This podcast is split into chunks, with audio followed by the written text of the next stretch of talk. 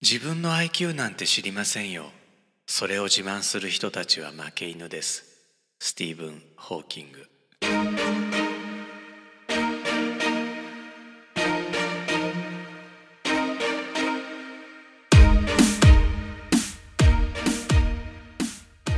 1です。おはようございます。このポッドキャストは僕が毎週お送りしているニュースレター STEAM ニュースの音声版です。STEAM ニュースでは科学技術工学アート数学に関する話題をお届けしています。STEAM ニュースは STEAM ボード乗組員のご協力でお送りしています。冒頭でご紹介したのは天才科学者スティーブン・ホーキングの STEAM な言葉。本当だといいですね。ちなみに僕の IQ は70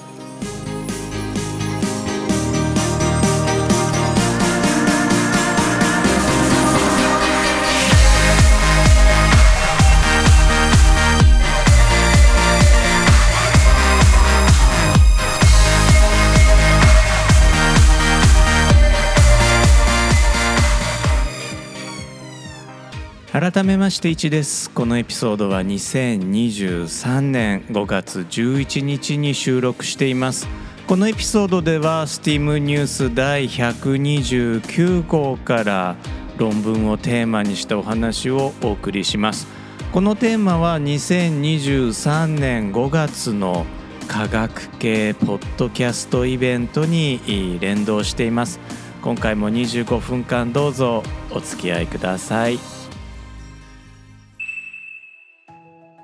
steam.fm エピソード115科学という方法を支える3要素では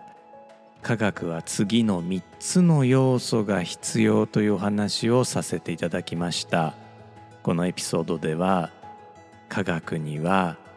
適切な証拠明確な結論証拠と結論を結ぶ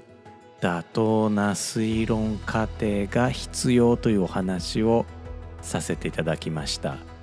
この3点のうち1点でも欠けていたら科学とは呼べません。そして科学的な発見を科学者へ伝え後世に残す役割を担うのが論文という文章です。科学論文には必ずこの3点適切な証拠明確な結論。証拠と結論を結ぶ妥当な推論過程が入っています。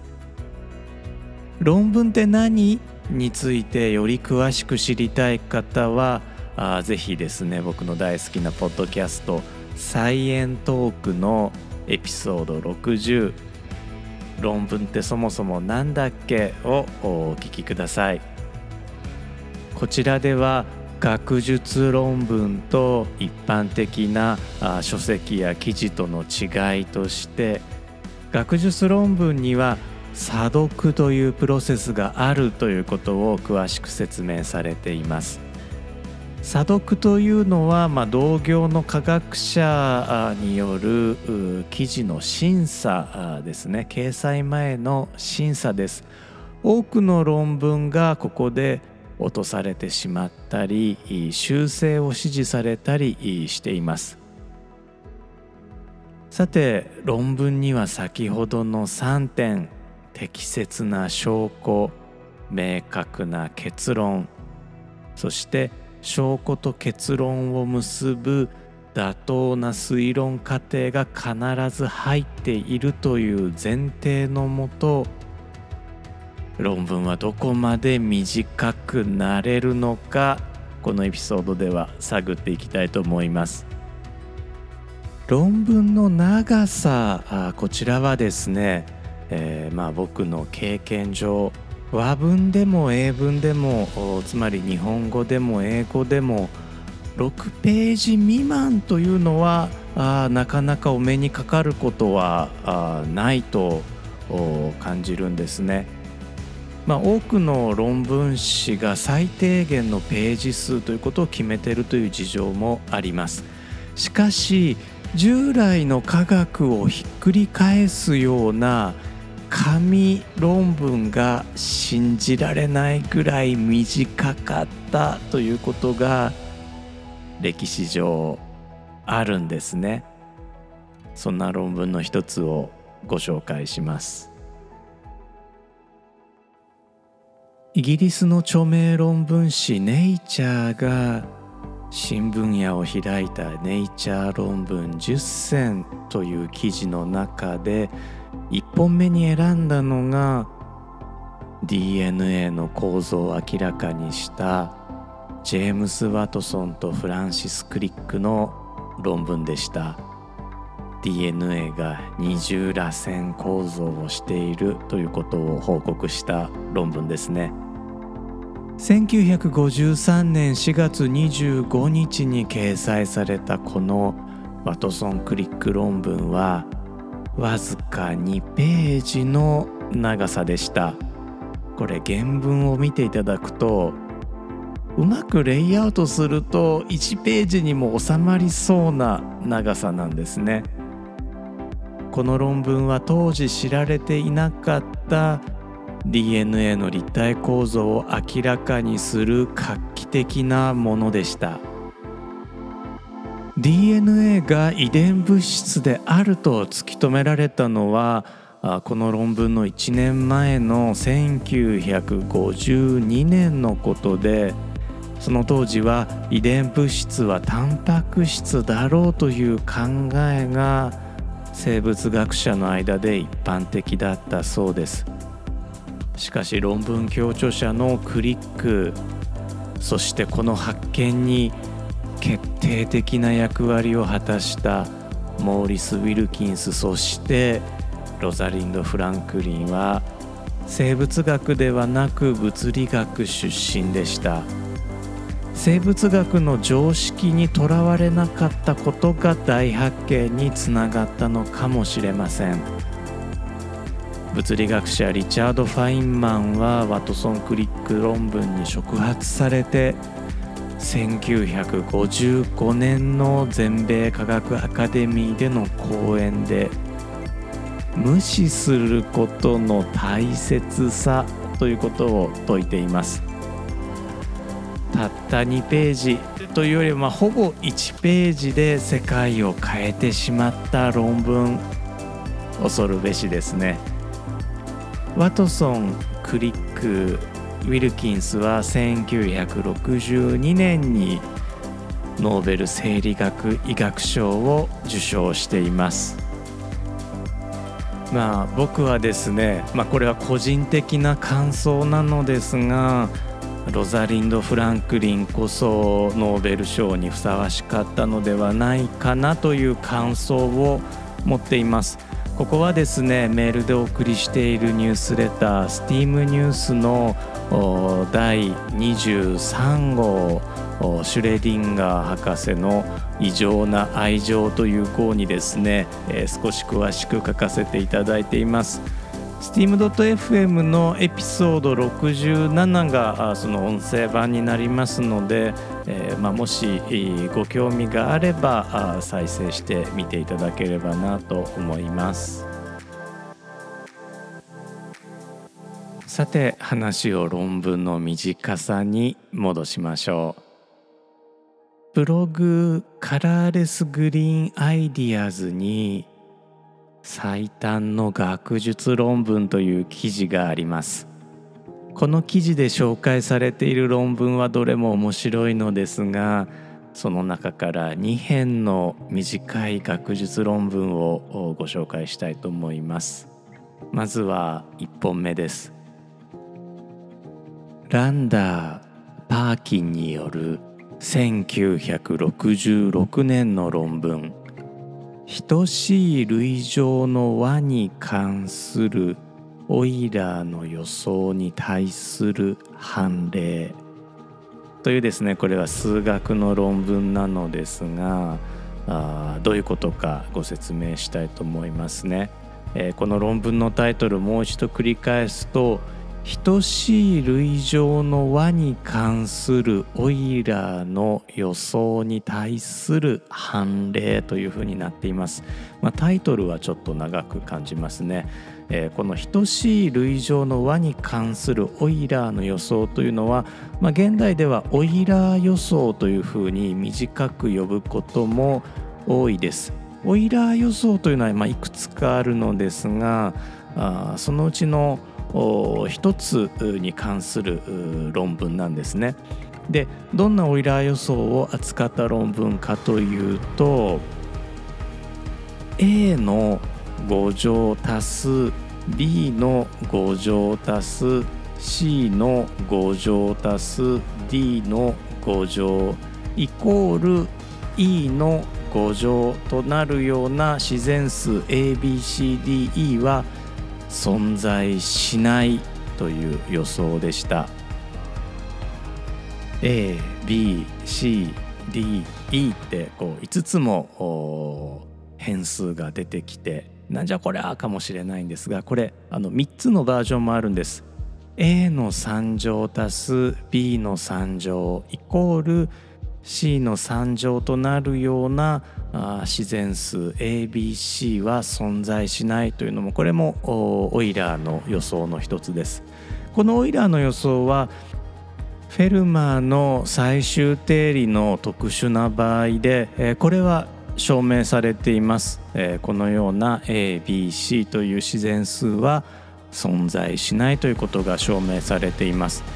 では A の5乗足す B の5乗足す C の5乗足す D の5乗イコール E の5乗となるような自然数 ABCDE は存在しないのかということが問題になるんですがランダーとパーキンはこの論文で、えー、こんな式を紹介しています。27の5乗足す84の5乗足す110の5乗足す133の5乗は144の5乗これつまり判例になってるわけですね。この論文はたったの2分で、えー、この判例を示しています。多分なのですが著者のランダーとパーキンドヤーっていう感じでたった2分にまとめたんじゃないかなと思います。本論文の明確な結論はオイラー予想の否定で適切な証拠は本文に掲載されている、まあ、この五条の式ですね。証拠と結論を結ぶ妥当な推論過程ですが何々は存在しないというテーマを否定するためには何々の一例を示せば十分なので適切な証拠がそのまま結論を指し示す妥当な推論過程になっています。では2本目に行きましょう。2本目の論文は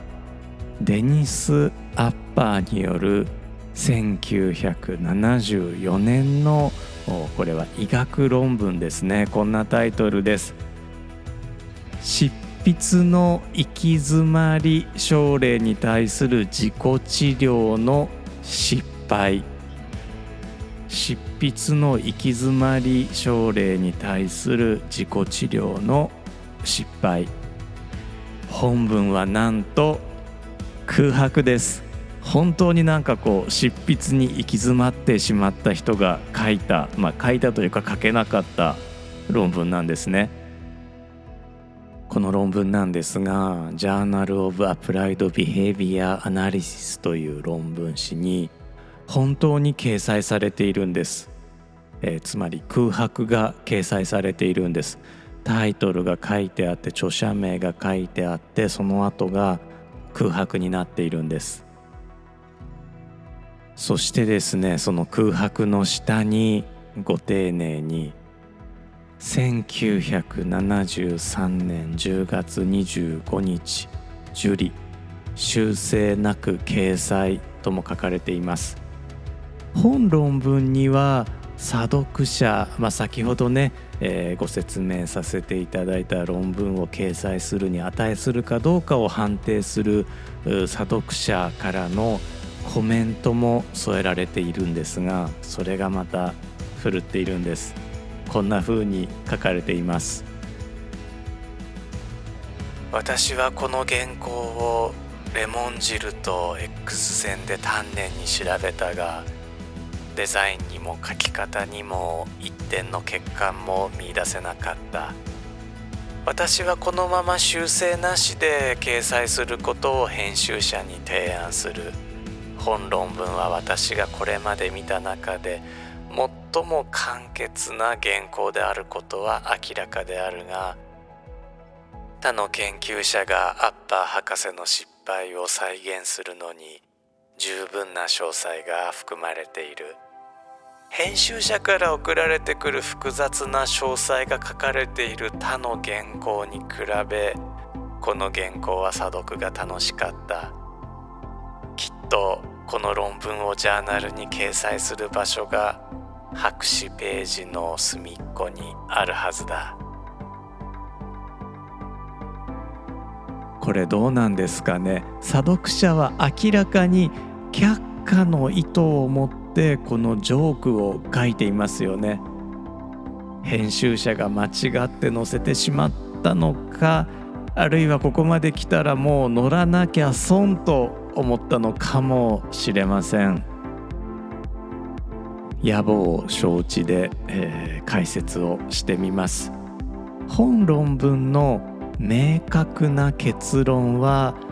タイトルにある通り執筆の行き詰まり症例に対する自己治療の失敗で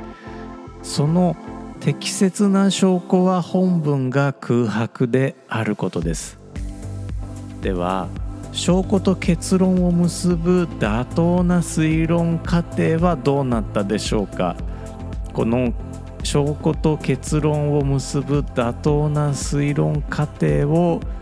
著者は書こうとしたのだが執筆の行き詰まりによって書けなかったとまあそういうことなんでしょうね。まあ、おそらくなんですがあ著者本人もまさか掲載されるとは思わなかったんじゃないかと僕は思います。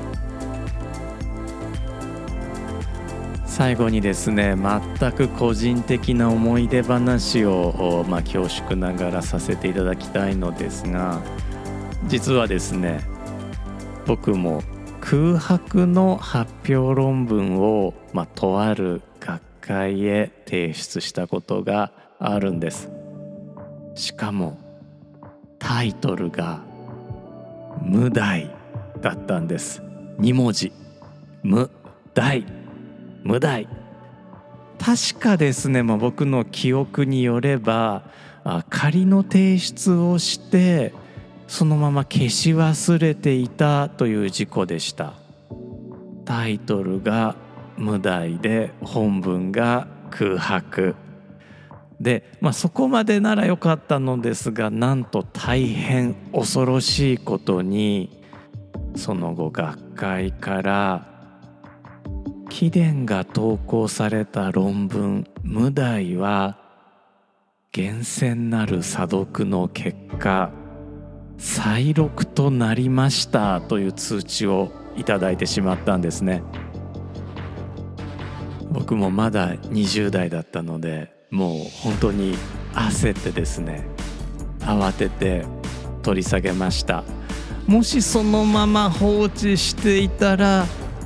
僕も今頃世界一短い論文の著者リストに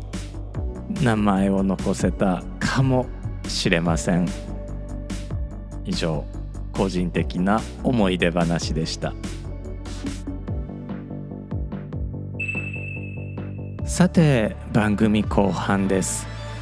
メールでお送りしているニュースレター STEAM ニュースでは毎週今週の TED トークをご紹介しているのですが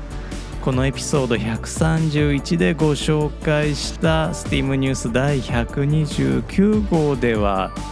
短さにこだわって最短のテッドトークをご紹介してみました。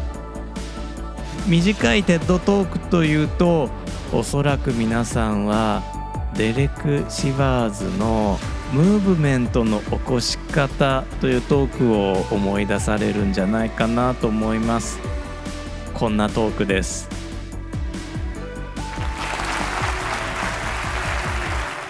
So, ladies and gentlemen, at TED, we talk a lot about leadership and how to make a movement. So, let's watch a movement happen, start to finish, in under three minutes and dissect some lessons from it.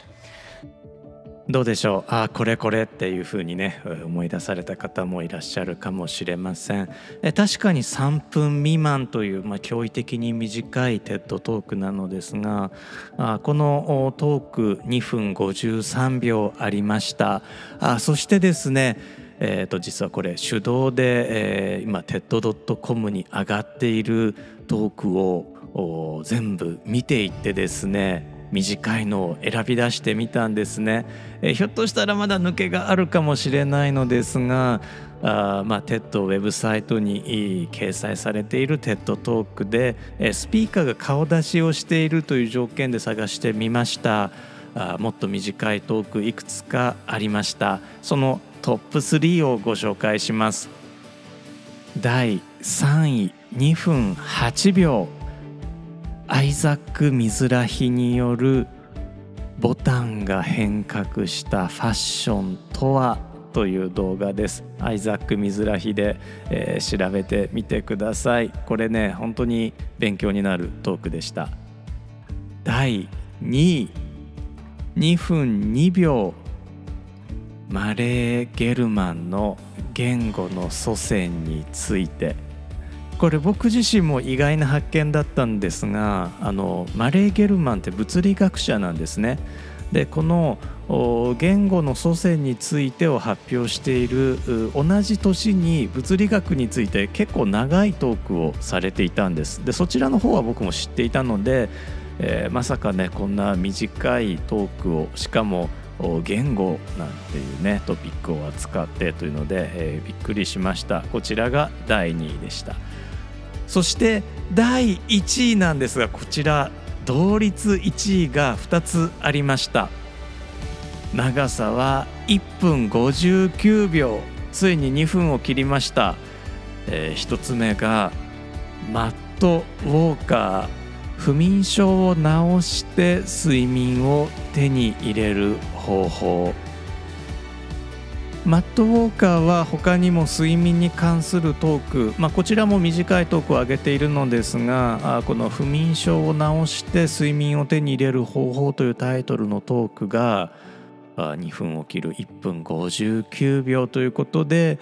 えー、堂々の1位に、まあ、僕調べなのですが1位になっていました。そしてもう一つ同率1位がモナ・チャラビ。天気予報はどこまで正確なのかというタイトルのトークでした。こちらも1分59秒で内容的にはあ少しこう教育コンテンツに近いテッドエッドに近い内容だったのですがあこちらも短い顔出しのトークだったのでご紹介をさせていただきました。なんてことを紹介している間にあっという間の25分でした。ぜひリスナーの皆様も科学系ポッドキャスト引き続きお楽しみください。1でした。